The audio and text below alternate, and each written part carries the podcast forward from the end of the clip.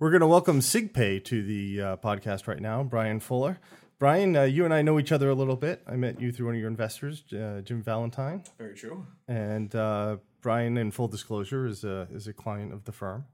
But uh, Shenanigans. should, that's, that's right. Uh, there were 10 other no people collusion. lined up to, uh, to take his slot here. But because he's a client, we moved him right to the front. Absolutely. Um, and Brian, you brought your own cheerleading section today. I did. I actually brought my VP of Sales and Marketing and my VP of Social Media Strategies with me. So that way, if I start saying anything too stupid, I got a kick to the back of the head from one of the two of them. Okay, Perfect. that's As good. it- as it should Yeah, be. we, we we only had we only unfortunately had one mic, so uh, we, we, we i- i- if either of you want to contribute anytime, please just feel free to uh, knock They're, Brian they're of the shaking their heads no. They don't look too eager to jump in. I don't think I could convince either of them right now. So, Brian, why don't you tell everybody a little bit about the company to start? sure. So, SigPay is essentially a new digital platform that will turn the everyday social media user into a paid influencer. So, in the world of influence marketing, what we've done is downscaled it and created a new subsector called nano influencing. It's taking the everyday social media user who may only have four, five, six hundred followers, but using them to, as paid influencers for local businesses. So instead of working with major brands and connecting them to these influencers that have 500,000, a million followers, we target what we call the crumbs. We go after small local business owners, connect them to a community of influencers that are relevant local to their business, and use them as essentially digital word of mouth advertisers. I love this idea so much. I just got a marketing like I'm so happy about it. Like this is so neat. I'm glad you feel I'm glad you feel that way. I don't know. I get. I get excited about nerdy things like this. I think this is a really cool idea. Like going hyper local with it. you might be the first person to actually call me nerdy in my entire life, so I appreciate that also. Good because we're all nerds here. So how does it work? So essentially, what we're doing is we are we have a proprietary software platform where we are pulling data and metrics from across all of your social media platforms. So whether it's Instagram, Facebook, uh, Twitter, Snapchat, even um, as you come into our mobile app, you can pull a campaign or apply for a campaign. So a business owner will come into our site, create their whether or not they want 10 people to promote, 25, 50, all the way up to 1,000. Then it transfers over to the mobile app, which people then download and can see which campaigns are available, whether it's the you know the, the nightclub down the street or it's a, a retailer, a little boutique. And based on the type of content that you have on your social profiles, you can then apply to these campaigns. Then, once it's live, we have a software program that will be pulling data and metrics from across all the social platforms. And what we've done is create a gamified marketing system where these influencers are competing against one another for a more for a larger share of the market, for the most engagement. We then have a patented al- patent pending algorithm that then awards points for each of the likes, shares, comments, tags, tweets, retweets, and based on your points, you're then categorized by either from 1 to 10, 1 to 100, and we then monetize those points and pay you through either direct deposit, Venmo, PayPal, whichever platform you decide you want to get paid through. It's like Google Scouts. Essentially, this is so neat. You have a fan. I'll take it. You so- can sign up at www.sigpay.com. Oh, you can't afford me. So, uh, so where are you in the development? Uh, so right now we have a functional prototype. Um, we're working on the back end coding right now, so we're, we're, we're very close to our MVP. Um, we're running some manual campaigns using the software that we do have developed now, and just kind of testing how we're being able to pull the data. And we're locking down the small business owners to make sure that you know they're seeing ROI. Um, one of the biggest concepts and what makes us so unique is our ability to prove how many people are walking in the door based off of our marketing campaigns. Essentially, with social media marketing, it's what we call post and pray. You throw up some stuff on social media, you can see how many people are clicking through, but you have no idea how many of those people actually walk into your into your store or your restaurant.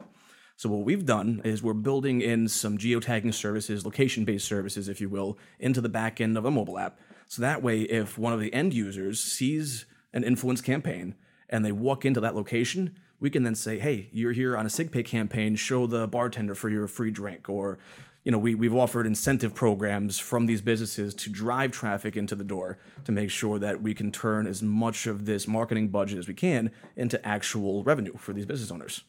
It's a complicated model, but it is it is beautiful. It's, uh, I mean, there's a reason no one else has decided to try and do this It's because it is wildly difficult to execute. But we have a uh, lot of constituents, right. There's a, lot, a lot of moving gears. a lot of moving parts, and and and uh, tell me what pieces are proprietary. Um, right now, the algorithm that we're using is probably the biggest piece of IP that we have. Um, the way that we're basically using a weighted system to decide what platform is the most valuable in a marketing campaign and how we award the points based on uh, the certain metrics. You know, whether or not a, a like is worth more than a tweet, is a tweet worth more than a comment and a share. So the, the the concept that we've put into all that based on a weighted system, whether it's engagement versus ROI on, on two sides of the table, is probably the biggest piece of IP that we have right now. And, there's some other technology that we're working on patent applications for that I probably shouldn't mention on a podcast. No, 'cause right, right, right. Well, you know, it's, Yes, I, please do. think, I think Dave might advise against that. well, you know, uh, I, and I don't need the lawsuit, frankly. Yeah, right. but I mean, so so you have no problem APIing into all the different social media platforms and and Snapchat is a, a work in progress. Um, there's no one in the world who's been able to figure out how to pull the API from Snapchat. Um, but again, I have a lot of people who are significantly smarter than I am working on putting something together for us. So we should have something functional here, hopefully by the end of 2018. That's amazing. I mean, you have a bit the holy grail of, you know, how you can trace the origin of an endorsement through a platform and back into some back end benefit to a business owner. Correct. It's not complete, but I mean, it's, you know, it's, um, it's pretty remarkable. Uh, you know, as a former marketer, uh, I can tell you that the signal to noise ratio in social media marketing is really hard to detect. You know, both at scale uh, for a Fortune 100 company that's spending tens of millions of dollars on social media, it gets disintermediated on the platforms. You know, paid versus endorsed. You know, or you know, owned media. You know, paid, earned, and owned. You know, you you you very quickly um, as you're as a marketer trying to develop a, a, a- a way of thinking about how your funds are deployed you get really tangled in the wires around not just the ability to create sales and measure ROI, which is its own difficulty, but what's the brand equity value of being on a Facebook versus an Instagram? What is dilutive? What platform is dilutive of your brand? What platform is endorsing and enforcing of your brand? Absolutely. It's really complicated to know. Um, you know, for a financial services brand, should they? be on Instagram? What is the voice they should use on Twitter? Should they encourage Twitter users to use their handle?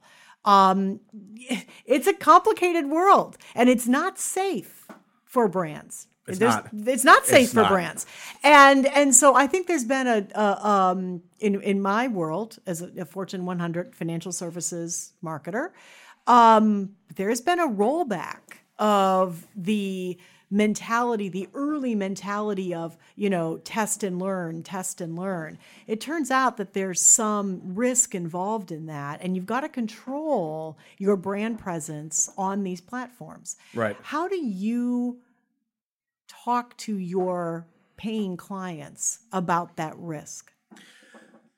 It's it's a conversation that I actually haven't had to have too much of, um, especially because I think it's primarily because of the fact that we do work with smaller scale local business owners.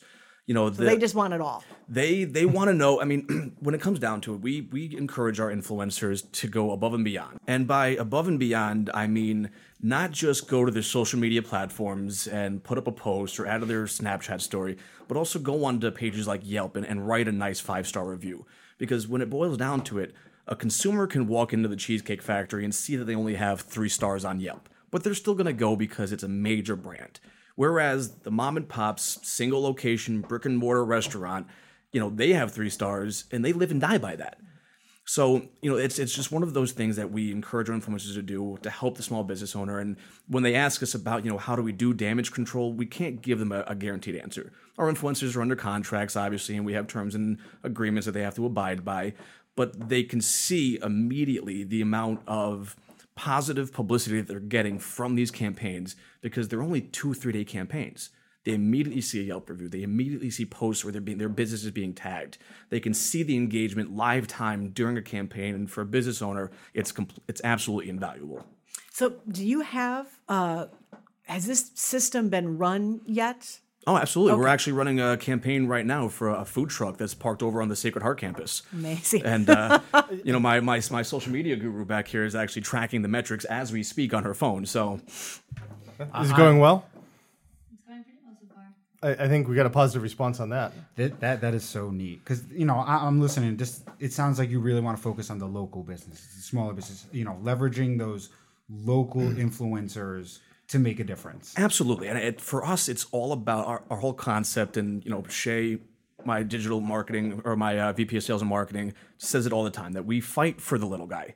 You know, we're creating an opportunity for an everyday person to create a second revenue stream, or even sometimes their only stream of revenue.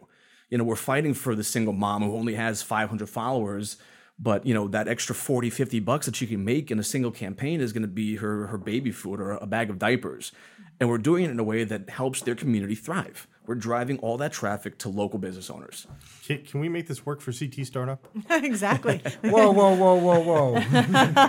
Encroaching on my this is my baby. this is my baby. so, how do you plan to scale? we plan to scale on a regional rollout method. Um, we plan on being in New York City, Philadelphia, and Providence in the next six to nine months. And we are going to go into major cities around the country and kind of let it grow outbound in the suburbs and the surrounding areas uh, organically. The beautiful thing about what we do is that it's such an organic and authentic system that it basically grows itself. We just have to put the key players into the key cities and watch them grow from there. I see. Oh no, I Brian, I'd like to just well, we have a couple of minutes left. Let's get back to your history. How did you get into this? Um, to be honest, I went to a social media convention about two years ago, and it was when Instagram had first rolled out their 60 second uh, videos on their platform. And I met a gentleman named Logan Paul. You've probably seen him all over the place. Major YouTube star, 20 something million followers. And he told me he just got paid $1.2 million from Visa for a 60 second ad on Instagram. And I was blown away. And I knew there had to be a way for, you know, the everyday person to tap into that same type of market. And, you know, through a lot of trial and error and some other concepts that just flopped flat on their face, we uh, we eventually landed here. And how has being in Connecticut hurt or hindered you in this process? To be honest, it hasn't really hurt. I've met some phenomenal investors. We had a great friends and family in seed round. Um, and to be honest, you know, I, I know Fairfield County. I grew up here. I know New Haven County. Shay grew up in Westchester, right down the street. So being able to tap into these communities and and kind of roll out this process, it kind of protects the idea from some of these bigger players in the industry who might want to come in and snatch up what we're doing that you know may not necessarily be protected yet.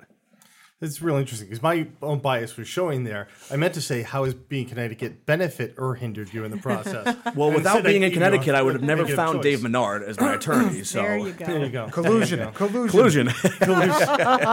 So the, the check comes later. Um, yeah, right. So I think we're about ready to wrap this one up. Any last questions? Andrew? No, I think it's fantastic. We're all fans. I'm so so stoked to hear that, guys. Thank you so much for your time. Brian, Shay, Carly, thank you all very much for your Thank time. you, guys. Appreciate it. Thank you.